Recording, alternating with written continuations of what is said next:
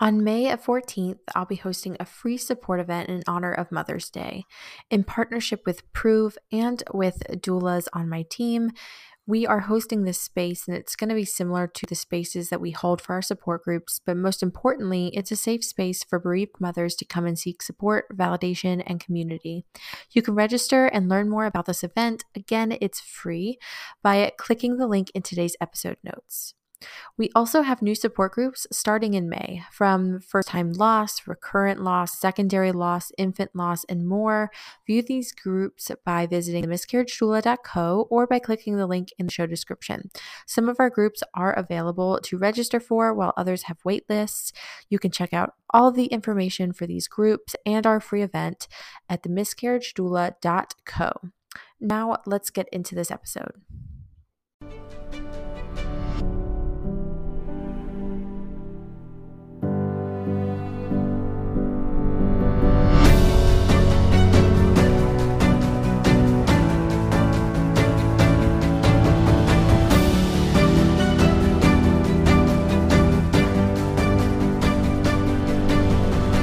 You're listening to Miscarriage Stories with Arden Cartrette.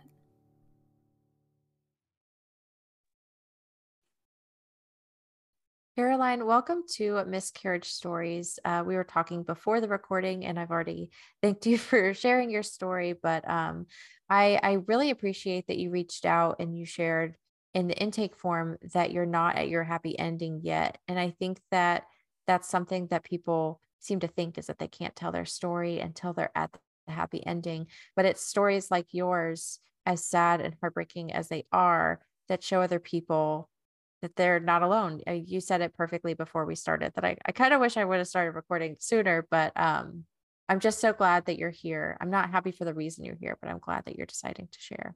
Yeah. And I can say it again. I know um, when I had originally reached out, I had specifically picked a date that was our first babies, it would have been our first baby's uh, one year due date. So like she would have been one year old. And um, I chose that because again, I, I'm not through this journey yet. Uh, I believe that it has made me such a stronger person. And one of the things that has really helped me through some of the darkest seasons is just listening to others who are walking through this with me or have walked it through through it with me um, so I, I know I mentioned it before we started the call, but really just not feeling alone and hearing even just little tidbits of people's stories that I'm like, oh, I felt that, or oh, I had that question. Um, it is so reassuring and has helped carry me through to where I am now. And I know I'm not through it all yet. I, I did put that on my intake form. I'm not a success story at this at this point, but I do feel like I'm a stronger person through what I've been through, and I'm happy to share it, it's it's become a much greater comfort to me to be able to share the story where I mean two or three years ago I was not in that place. Yeah. Yeah. Well, let's let's jump in. I would love for you to start your story. A lot of people will start like whenever they, you know, first started trying to conceive and what that was like. Um, wherever you feel like your story begins, I'd love for you to start there. Yeah. Um, so I have always wanted to be a mom, um, but I I'm a type A person. I thought I would be able to manage having children the same way that I try and manage every other part of life. um, so I think while I always wanted to be a mom, I did have it on a timeline. So I wanted to uh, be able to be married for a couple of years, spend that time, you know, just me and my husband. We agreed on that. Um, we got married about five years ago. And even when we got engaged, talked about it and said, let's start to try to have children in a few years. And we both wanted three or four children, came from larger families, um, but just didn't really have any idea that we would be struggling to conceive. Um, and so just kind of outlined it that we would have children when we wanted to. Um, and after a couple of years of just being able to spend time, the two of us. So I also, it was important to me that I wanted to be a working mom. Um, that's not actually how I was raised. My mom was a stay at home mom with myself and my siblings, but it was uh, I actually really enjoy what I do. I enjoy my work. I love working. And so that was another thing that my husband and I just talked through is that it was important for me to establish my career. And ultimately, when we do have children, like one of the conversations we had around potentially him being a stay at home dad or managing more of the family while I um, manage more of, of the work. Um, so we'll see what that ends up turning out to be. Um, I know this process has definitely wanted me or made me want to cherish more and more time with children, but uh, it's always been something that's in my mind as we were planning to have children, just that I wanted to establish my career even before we started. So we did start to try about three years ago. Um, it was during like the beginning of COVID, probably when the rest of the United States was also like, maybe we should hunker down and have children. Um, and I, like, up until that point, I mean, I'd been very diligent every year going to see my OB. There had never been any red flags. Um, I had been on birth control more or less for, you know, 13 years or so. Um, I started out pretty early because I had acne, uh, but I stayed on it until 29 years old when we were ready to start trying. Um, it took me about four or five months to even get my first period. And there's some things on the internet. Of course, I started researching that. I also took a few pregnancy tests, like, oh my gosh, I'm pregnant. Like that happened really fast. and found out about um, the fact that you probably won't get your period for a couple of months after stopping birth control, especially after that long.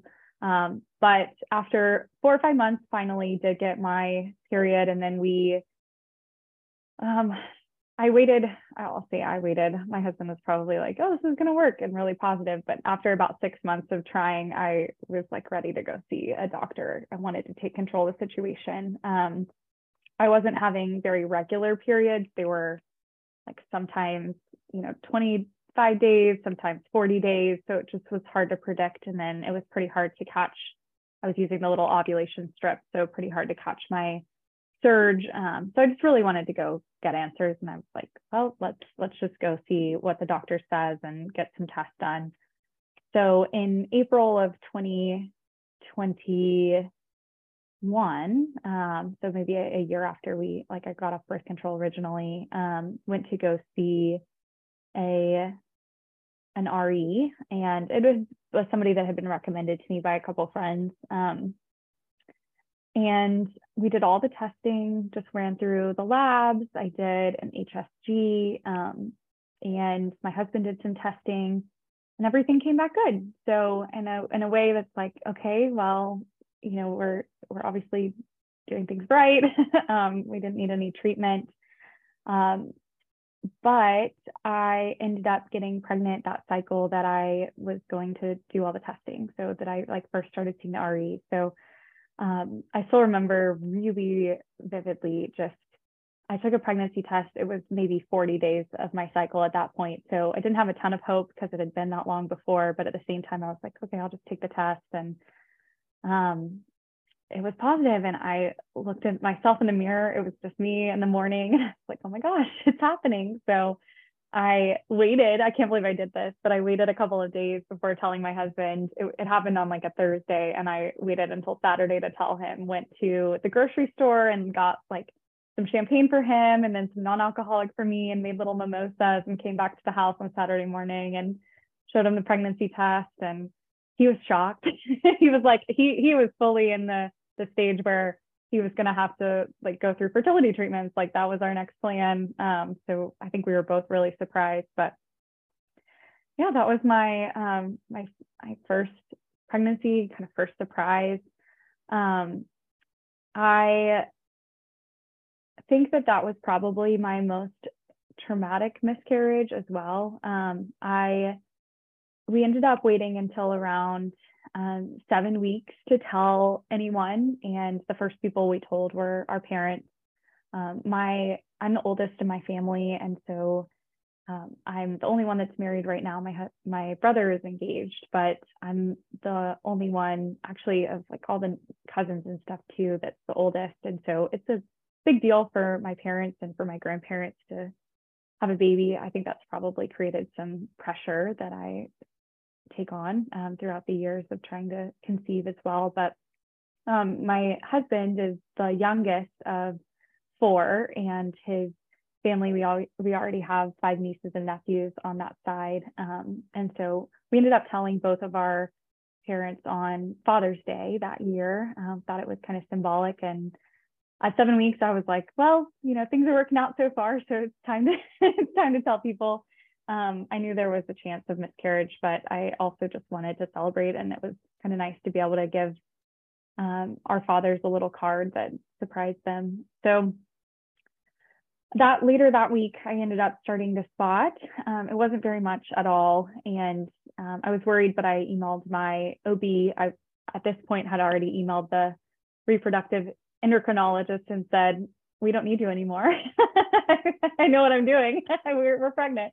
Um, and so we, I, I was seeing my OB, my normal OB, and uh, went in. I, I had already scheduled an eight week ultrasound, so my spotting started at like toward close to eight weeks, and um, she was like, "We'll just come in in a couple of days for your your scheduled ultrasound." So I went in for the ultrasound. Um, I just went alone. This was during COVID, and this was my first pregnancy. And I didn't even really know at that point that, oh, at eight weeks, you should be able to see a heartbeat and or hear a heartbeat. I didn't know to have my husband go with me, um, which I think in hindsight, I don't know that it really made a, a difference, but it is sad. Like I did have an opportunity at that moment to be able to see our first baby and and he didn't. Um, but I went into my old eight week ultrasound and got to see, um, we named our, our first baby Grace, um, but I got to see our baby and uh, there was a little flickering heartbeat, uh, but the baby was measuring at about six and a half weeks. And um, given my irregular periods, you know, wasn't positive that it was eight weeks, but six and a half weeks sounded a lot further off than I would have thought. Um, I ended up leaving that day. My doctor was like, "I'm I'm cautiously optimistic." I think that's a phrase that I've heard over and over again at this point in the journey, but cautiously optimistic. And then um, it was actually later that evening that I really started to have some bad cramping and um, the craziest part, I look back on this first miscarriage now, I continued to work that day. It was maybe like 4 p.m. and I was having some really bad cramping and bleeding and didn't know what to do. I don't know if I was in denial, but just like stayed on my work calls and continued to work through it um, until I. I'm thinking back. I took notes before I started the story, and I'm like thinking back more of the memories. But I ended up not I was back and forth with my husband, like, you know, is this normal? This seems like it's not normal. Should I like go into the ER? Is that necessary? I had never been to the ER before, so I didn't know like what constitutes going into the ER. Um, I didn't know if there was anything that could be done at that point to save the baby. But I had just seen the baby alive, like, you know, six hours prior. Um, so I ended up calling into like one of the virtual doctors that you can have through your insurance. And he was like, I can't tell you anything. and I was like, I'm bleeding, but I don't know. And so he recommended we go into the ER and I went in um, shortly after. I remember waiting in the ER and just that was probably when I had the most severe cramping. I mean, later I've learned that that's just contractions. Some of them can be contractions. And just remember kind of leaning over and just feeling such immense pain. I went back, they took my blood levels, and um, I was scared to do a vaginal ultrasound. I had had the vaginal ultrasound earlier that day, and I don't know, in my head, it was going to be something that was going to hurt the baby in some way. So I just had them do an ultrasound on my stomach or on my abdomen, and they couldn't find anything. Um, I think now looking back on it, it was probably around that time that I lost the sac. Um, I went home and had just the blood had soaked through eh, the pad that I was wearing, my underwear, my shorts, everything. Um, and I think the most pain though is while I was sitting there in the hospital. Um, there was a lot of just I I passed a lot of tissue, but it was sorry, I don't know if this is too much, but I've heard your podcast, so I know it's not. here I am, here I am exposing it all. Um, I just didn't know.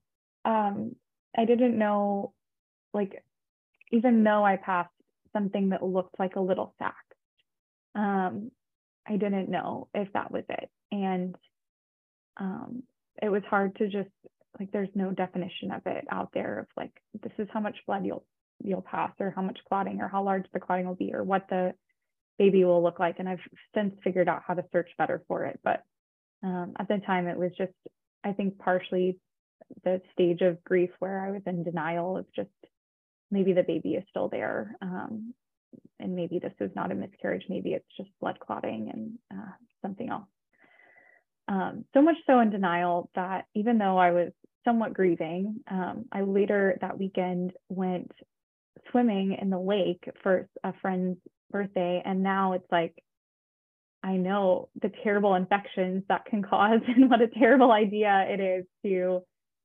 go into um, any body of water after a miscarriage. Um, but I think, oh yeah. I feel like ahead. in your defense, though, there is so little information out there to where I feel like the way that doctors sometimes will talk about early losses as if it was like a heavy period. It was not a big deal. So sure, go on with your everyday life. Like it's carried on like a, a like a I don't know, like a not not a big deal to other people. So sometimes we kind of adapt to that as we're grieving of like why are we so sad you know this was mm-hmm. you know i was eight weeks pregnant even though it's such a big deal um so sometimes it's like our brain doesn't let us be like, yeah, don't go into a body of water. Your cervix is still dilated. You know, yeah. it's we just don't have those thoughts because that information's never given to us. Right, right. And it wasn't. I mean, it wasn't after that first miscarriage. Um, so I didn't know. All I knew and what was communicated was go in, test your HCG back down. So that's what we knew after um, I think I kind of I came to terms with the loss after that weekend. I didn't take any time off work. I went right back into work. Um, I don't think I really knew how to grieve properly after that first loss. Um, I lost a lot of weight. I didn't really talk to anybody outside of my husband. Of course, we had to let our parents know. Um, I think we took time with that to let our family know. We hadn't let that many others know at that point. Um, but I remember it's just it, that was one of the darkest times of just being alone in it. And uh, I remember going to, I, we miscarried at the end of June and had a wedding to go to in July. Um, but I remember just being with family and one of the bridesmaids was pregnant and just crying and not really being able to explain it to all the family because then you're unloading this oh well i was pregnant and now i've miscarried and it's a lot of a lot of story to just try and catch people up on. So that was um that was our first loss. That was grace um we ended up deciding to try naturally for a little while after that loss and uh, that was again we hadn't found anything wrong with the RE and of course the story out there is you know one in four will uh, pregnancies will end in a miscarriage. So we knew that that was a chance, and we'd gotten pregnant naturally. So we tried naturally for a little while longer. Um, then we went back to the RE and did a couple of timed intercourse cycles. Um, she gave me letrozole and just monitored things, um, but those were unsuccessful as well. I'll go back to being the type A person that I was like, I'm getting control of the situation. My insurance pays for it. We're going to do IVF next.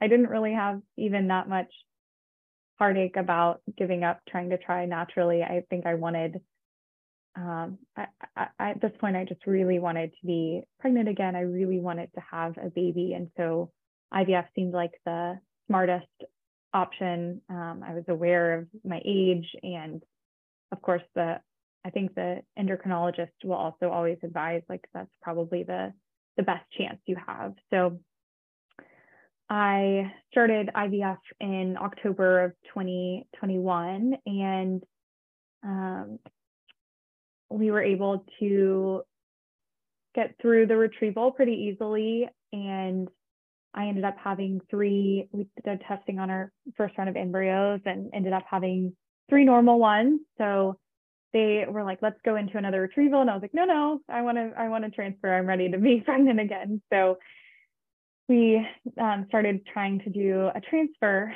Um, this is when I learned a lot about my body. Um, I was not very responsive to estrogen during the transfer protocol, and um, I had cycle after cycle canceled for thin lining. Um, so if anybody listening to the podcast struggles with that, I'm more than happy to talk with you about it. Uh, it's still something I struggle with, and uh, it was a big surprise. Just I again was not the normal case and had to go through. Um, my doctor didn't didn't really do a great job of listening to what I wanted to try. I remember asking like, "Oh, should we do the vaginal estrogen?" And she was like, "No, normally you don't have to do that. You can do just the oral estrogen, and that will work." And so we started with that, and it didn't work. And then um, they tried adding the vaginal, and it didn't work. And then tried having the patches and the patches didn't work and just this whole process of going into the ultrasounds and getting that oh your lining's at a, a three or at a four um, that's not good enough for transfer and getting a canceled cycle again so there's definitely some heartache it's not the same as a loss in any way um, but having your hopes up and thinking of a due date for that cycle and then having it canceled again was always really hard. Um, we ended up, after a few canceled cycles to try and transfer, we ended up switching doctors. And um, I will say this for everyone on the podcast it has been such a blessing. Um, I have really, really loved my my new doctor. He's not even new anymore, but finding somebody who can be an advocate for you, who listens to you, who will try new treatments if you have an idea about it. I mean, at this point, I'm on the internet all the time, so I've got a lot of ideas, but it's so important. Um, if you ever feel like you are, or if your doctor is just kind of going through the motions and you're a number, it doesn't have to be that way. There are doctors out there who will really care for you, will know your name, will fight for you. And um, that's definitely somebody that we're, we were fortunate enough to find. Um, so I can't just reiterate it enough how important it is that there is somebody who will really treat you like the human that you are. Um, not to say my other doctor was bad. I think she was just more, uh, maybe more focused and not as empathetic. And at this point in our journey, we were, I was needing somebody who was very empathetic. Um, so yeah, we transferred um, actually with our very first cycle with that doctor, um, tried out a different protocol. This one was um, like a modified natural one. So I ended up taking um, stims kind of like I would for an IVF cycle, but then on, on a lower dose and then transferred. And um, that one I was very excited about. it had been I think almost six months at that point since our retrieval. So finally getting to the transfer, I was so excited. Um, so excited that I remember, uh, I think I was like four days after transfer, and I opened up to a friend of mine who had done IVF, and she was like, "Oh, I, I tested on four days post transfer," and I was like, "Oh, okay, I didn't know I could test that early." um, so five days post transfer, I tested, and I was like, "Oh my gosh, I'm pregnant." It's a positive line, and told my husband immediately, we're done with the surprises like I did earlier. No more mimosas. This was this was strictly business. And um, I remember like we had dinner plans that week, and so I let the the restaurant know I was pregnant. I needed considerations for my pregnancy. Couldn't have any, you know, raw eggs or anything.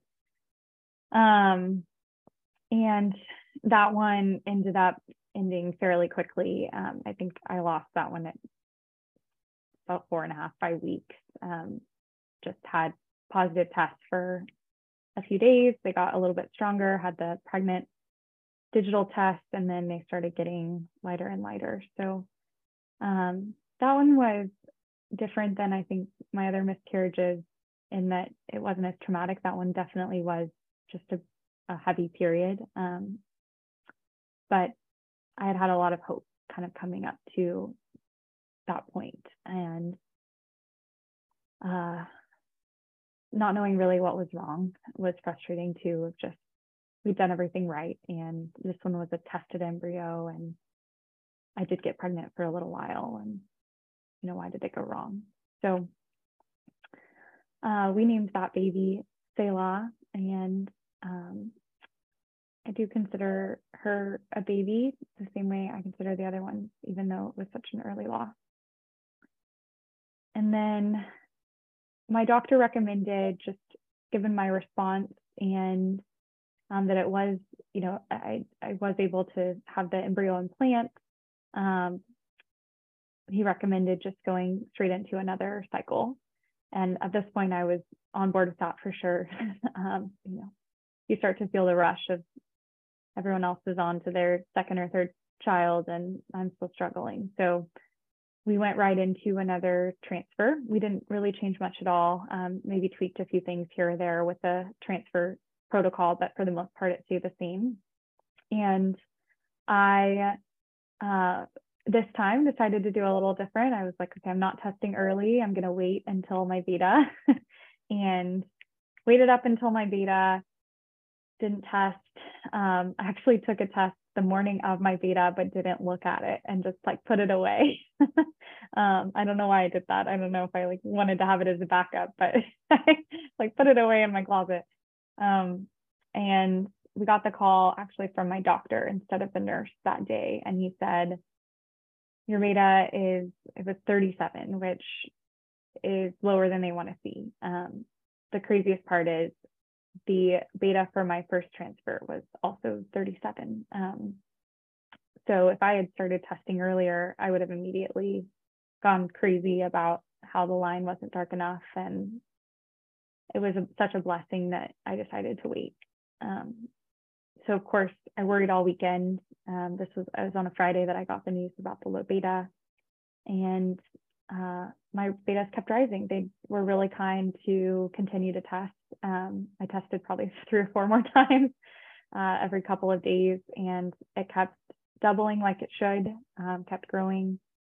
So around six and a half weeks, I went in that time for the heartbeat, and um, there was our baby measuring on time, heartbeat, everything looks good. Uh, yeah, we were um, just I guess kind of in shock throughout all of that that it continued to work, but also excited. Um, I, I, would say it was probably around seven and a half weeks. Uh, we were in Galveston. I'm actually from Austin, Texas, so it's about four hours south. And we were there for my husband's parents' 50th wedding anniversary. Um, so we were with the whole family, big group together.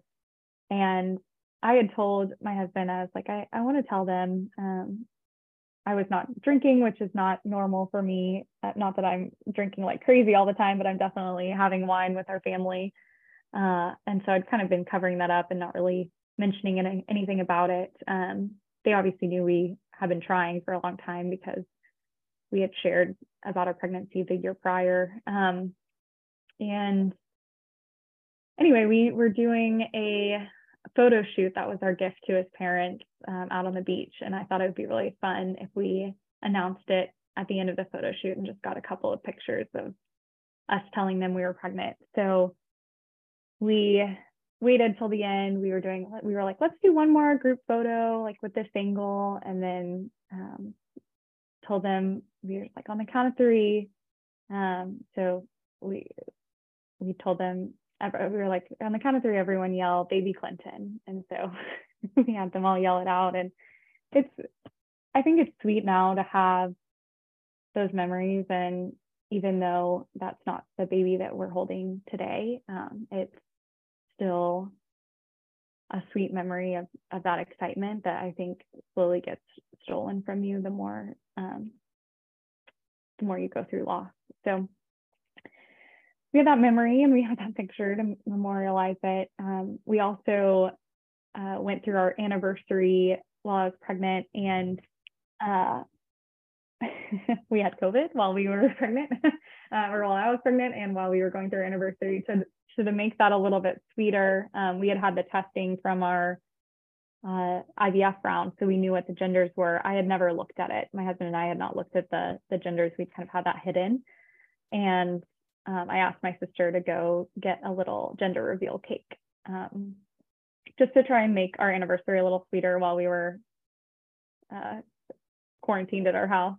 and so she got a little a little cake, um, and we found out that we were having a girl, um, and we're really excited about that. Um, again, there's some little videos and pictures that I think are really sweet to have that memory. Uh, we have a sweet golden retriever Great Pyrenees mix and gave her a little pink bandana for the girl. um, and that was, yeah, that was again, it was around seven and a half weeks. And at that point, I'd had um, a couple of ultrasounds with everything looking good.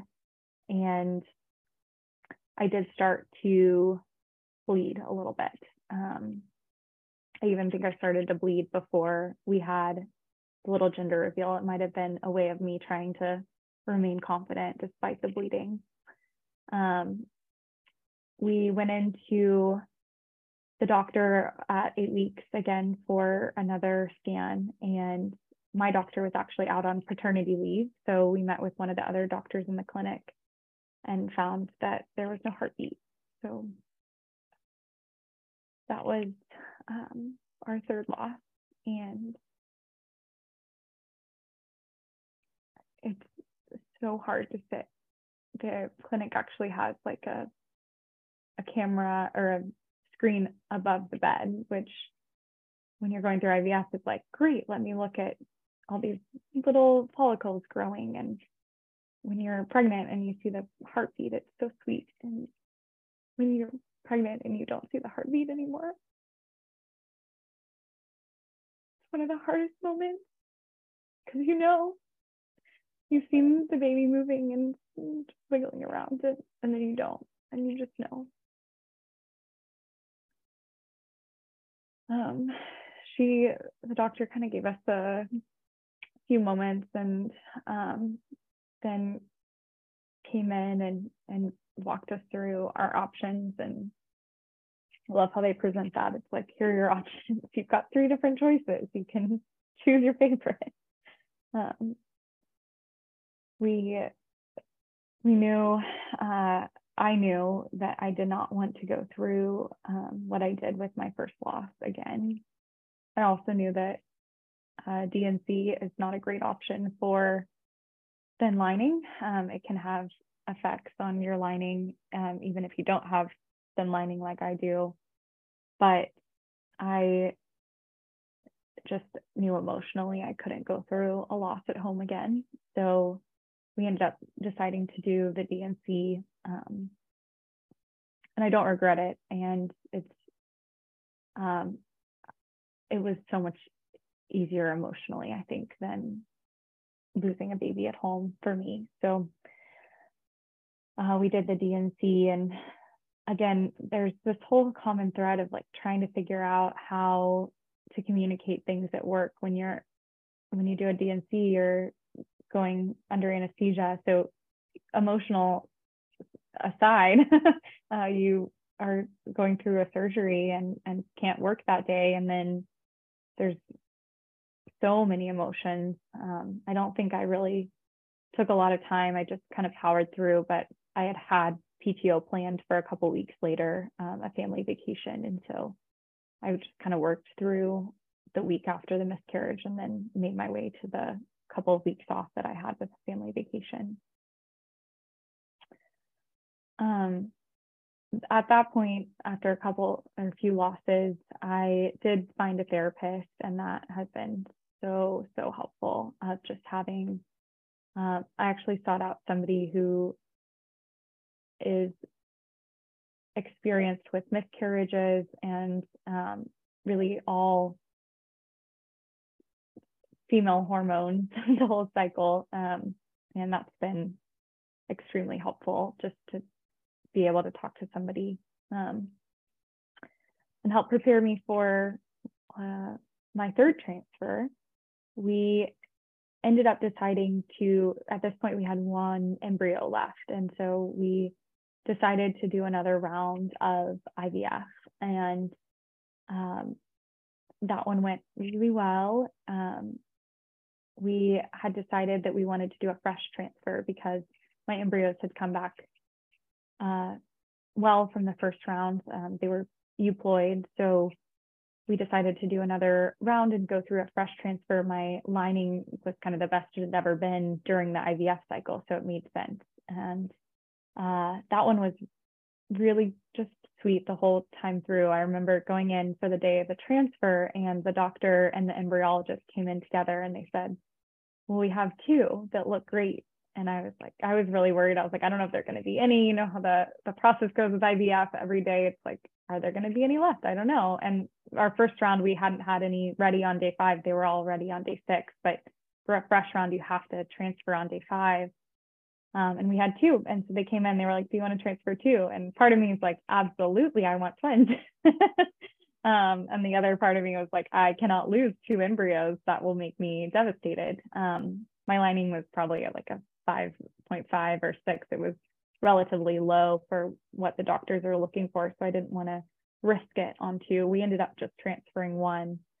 Um, but it came back. I did do my testing again early this time really strong line. And then my number was like 300 something, like 10 times what it had been with my past two numbers um, for beta. So really good numbers, but I actually started to bleed really from the very beginning of that pregnancy. Um, even before I went in for my very first beta, I started to have some bleeding on and off. Um, I continued to bleed that entire pregnancy. They did find a couple of um, subchorionic hematomas or the SCH when I was going through that pregnancy, but uh, the baby was healthy. The baby had a heartbeat um, multiple times we went in. My doctor was amazing about, he brought me in as many times as I wanted to, especially because of the bleeding. So I probably had five different ultrasound pictures and, and checks um, during even just my lead up to around eight weeks. Um, I remember vividly uh, going in for work. I'd been invited to this conference in Austin, and Brene Brown was speaking, and I was so excited to see Brene Brown. And I went in. Uh, it was just an all-day event, and I was talking with some of my coworkers and mentioned how I was pregnant at this one. I was much, much more open with a lot of people. I was bringing in prayer partners, people praying over us, people from church. I, I've done every pregnancy differently, but this one was one where I was like, we're pregnant and everybody's going to know about it. um, and I was listening to Brene Brown and just felt a like whoosh of blood, just a ton of blood. And thankfully, I was wearing a black dress. Um, in that moment, it just like bled through everything I was wearing. And I rushed out. I took an Uber home. Um, two days later, I went in for my ultrasound. I don't think the doctor like would have waited that long, except that I just had bleeding on and off for the entire time. And so it was just hard to know whether or not it was affecting anything. But I went in, um, the baby was measuring right on time, but there was no heartbeat. So that one was a little over eight weeks. That one was probably the furthest along that we've made it. And um, I decided to have another D&C. Uh, it happened on a Friday that we found out there was no heartbeat. And then on a Saturday, they brought me in to do the D&C. And I'm very appreciative of that. To I kind of journaled and said goodbye to the baby that Friday. And then it just helps with moving on, I think, to not have to draw out um, saying goodbye. So that was our um, fourth and, and final loss. Um, he was a boy. We did testing afterward and found out that his name was Samuel, um, but he was a boy. And yeah, that was back in, um, it happened on 11 11. So my association with a, a wish has gone away, I think, um, which is okay. Uh, but I don't think one of the things I was going to say in this process is you don't forget the dates. I don't forget any of our babies' due dates. I don't forget the dates that I lost them or found out that they no longer had a heartbeat. Um, it's hard to with friends that have their babies around the same time, or even if like they're within a couple of days of a due date that I have. Um, it's always a constant reminder that we would have had one year olds or babies together. Um, I'm hopeful. So my progress now that happened back in November, um, like every loss, I had to test down my HCG. Um, most of mine, my very first one, it went down quick, like three weeks. It was already gone. I think because the baby was measuring a little bit smaller, but the last couple, um, it took about six weeks to get my HCG back down to zero. Um, I am a religious person, so I do cling to God throughout all of this. Um, I believe in his faithfulness and, and his promises, and that has helped carry me through. Um, I have explored since um, just because we haven't really figured out still what's wrong. Um, I've explored thoughts of doing surrogacy or um, you know what what other alternatives I can have. Uh, my RE actually recommended that I go see a reproductive immunologist or an RI. So that's one of the steps that um, I've taken, and um, he's been treating me actually since December. So I now have, um, I actually got it this past Tuesday, the quote green light to get pregnant again based on his testing and what he's been treating me for. But I think both of my doctors are in agreement that it's may be related to an um, immunological issue of just uh, when I'm pregnant, um, something happening or attacking the baby. So we're going to try again. We're going to try and transfer again. We have um, still five embryos left, and I'm very thankful for that. Um, I went in uh, to to try and do another cycle, and this was actually another one that was canceled due to thin lining, but we're we're going to try again um, with my next cycle. And I know um, my husband and I are both believing for a miracle or believing for multiple miracles, and I'm excited. I know one day, Arden, I'll get to reach out back back out to you and be able to tell you a success, multiple success stories. But yeah, um, yeah.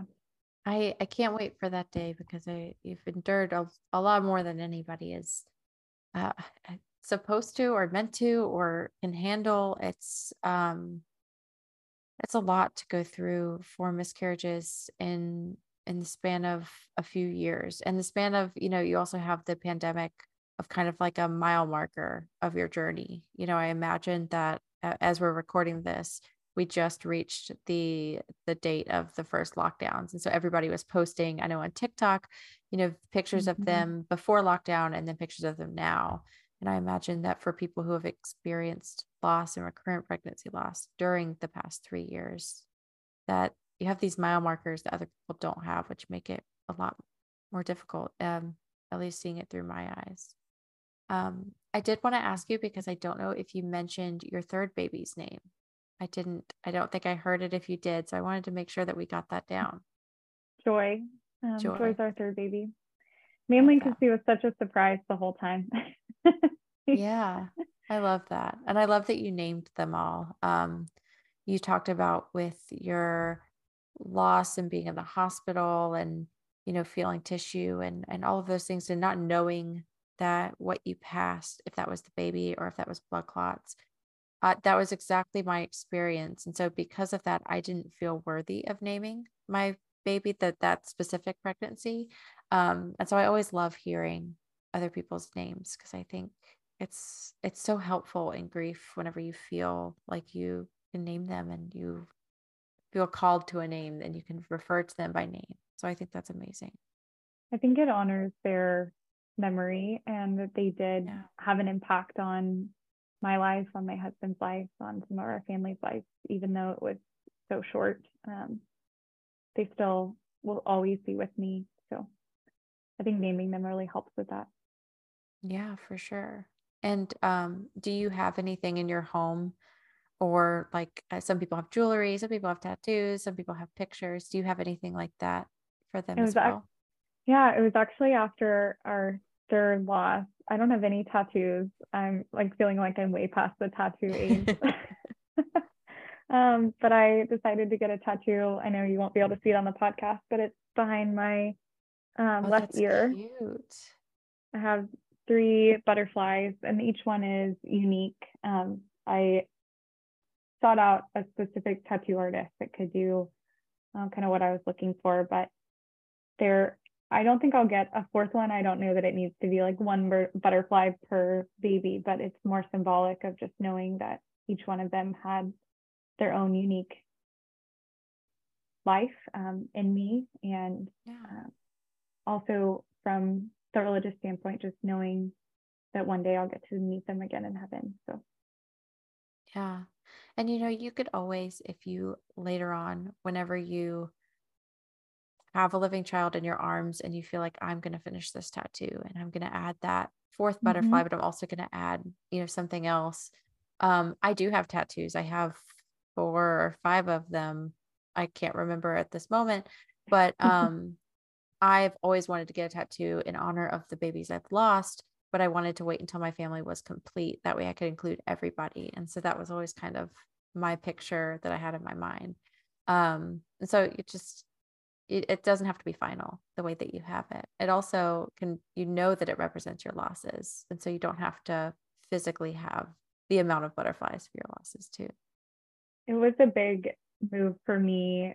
I mentioned kind of throughout my story that I was not very open about it. And I think in the past, I would even say six, six months is really where I've started to just be so much more open about it.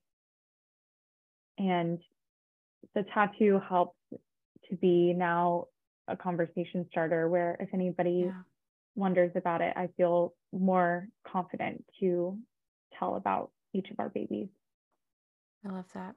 I, I hate that, you know, I hear it so often and I've experienced it where it's whenever you have recurrent pregnancy loss, it's usually like the more losses you have, the more confident you become in sharing your story. Um, and you would feel like I, I know for me, I felt after my second loss, I was like, I felt more broken. I felt kind of embarrassed for people to know that I was struggling. And then I just had this moment one day where I was like, why do I feel embarrassed about this? Like, this is happening to me. I have nothing to be ashamed of. Um, Mhm. and so I definitely felt more confident after, uh, just because I I wanted those babies to be recognized. And sounds like you definitely feel that way too. It's just um, it's hard when people can't see what your family actually looks like and the people that are included in your family and the lives that you've created with your partner. And it's just it's lonely. It's a very silent loss. So unless Yeah. you're vocalizing it, nobody has to know. And Right. I think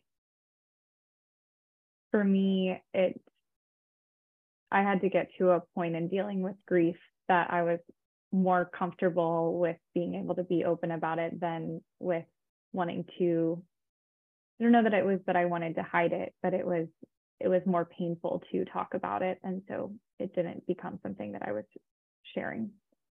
Yeah, I hear that.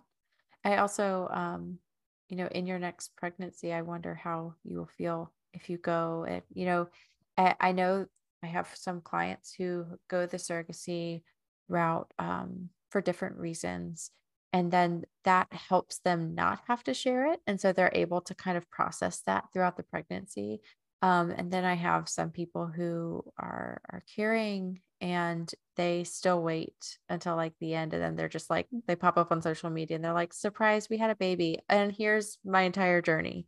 Um and you know there is no right or wrong way to do it. You know it's hard with family because you can't hide away forever. But um You know, it's it's kind of one of those things where you just you figure it out and how you feel in the moment and you honor that. And if you feel like sharing, you share it. If you feel like hiding away, you hide. Yeah, and take it one day at a time. You said it. I I don't know what I'll do the next pregnancy, if I'll want to share immediately, if I'll share about even the transfer, or if it will be something that I want to enjoy the surprise again and wait for as long as we can. Um, I definitely will not hide because of fear about a miscarriage. That fear will be right. there throughout, and it will be up to us if we decide we want the support in that fear or if we want to be able to celebrate in a way that we haven't before. Yeah, well said. Caroline, thank you so much for sharing. Um, again, your story is, of course, it's so sad. And it's a story I wish that you weren't here sharing. I, I really hope that from here on out, you only receive good, happy news and you have no more butterflies to add. and, you know, it's just, it's so unfortunate that that anybody goes through multiple miscarriages and infertility with not really a diagnosis, you know, just having that unexplained, to have all these tests and everything be normal. Um, mm-hmm. that is also another factor of this that I think people don't realize is that we don't always get reasons for a lot of loss. You know, that's just it's a hard journey. I, I know people always say to, to to people who go through hard things like, "Oh, you're so strong." And in this community, we talk about that a lot. I've been lately, I've been wanting to tell people that they're resilient. Like instead of saying they're strong, like you are resilient. You keep getting back up and you keep going. And I think that that um, that's a a lot better than being strong in my eyes. Thank you. I appreciate that. I I know I definitely do not resonate with even the word strong because there's a I lot of moments in this where I feel weak and I'm okay with that. Um, yeah. Well said. So I, I like the word resilient. I think it's that's what I hope. Um, I know the hope is what keeps you resilient. So yeah,